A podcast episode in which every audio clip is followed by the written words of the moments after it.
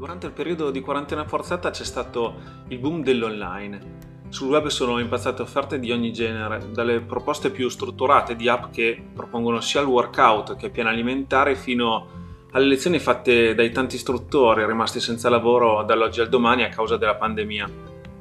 In realtà i primi ad organizzarsi per andare in diretta sono stati proprio loro, gli istruttori, perché volevano offrire continuità ai clienti e promuoversi sui social, fino ad accorgersi che c'era un vero e proprio business. Ecco, qui alcuni si sono aperti il proprio canale YouTube, hanno creato gruppi chiusi su Facebook, oppure hanno fatto dirette dal profilo Instagram e a questo punto alcuni club hanno seguito questa intuizione. Questa nuova modalità di allenamento ha permesso ai centri sportivi di continuare ad erogare il servizio, mostrandosi vicini alla propria clientela per mantenere la fidelizzata ed evitare le richieste di rimborsi di abbonamenti e quote. Così molti istruttori sono tornati a lavorare per le proprie palestre e hanno continuato ad essere riferimento di molti clienti che li seguivano da tempo.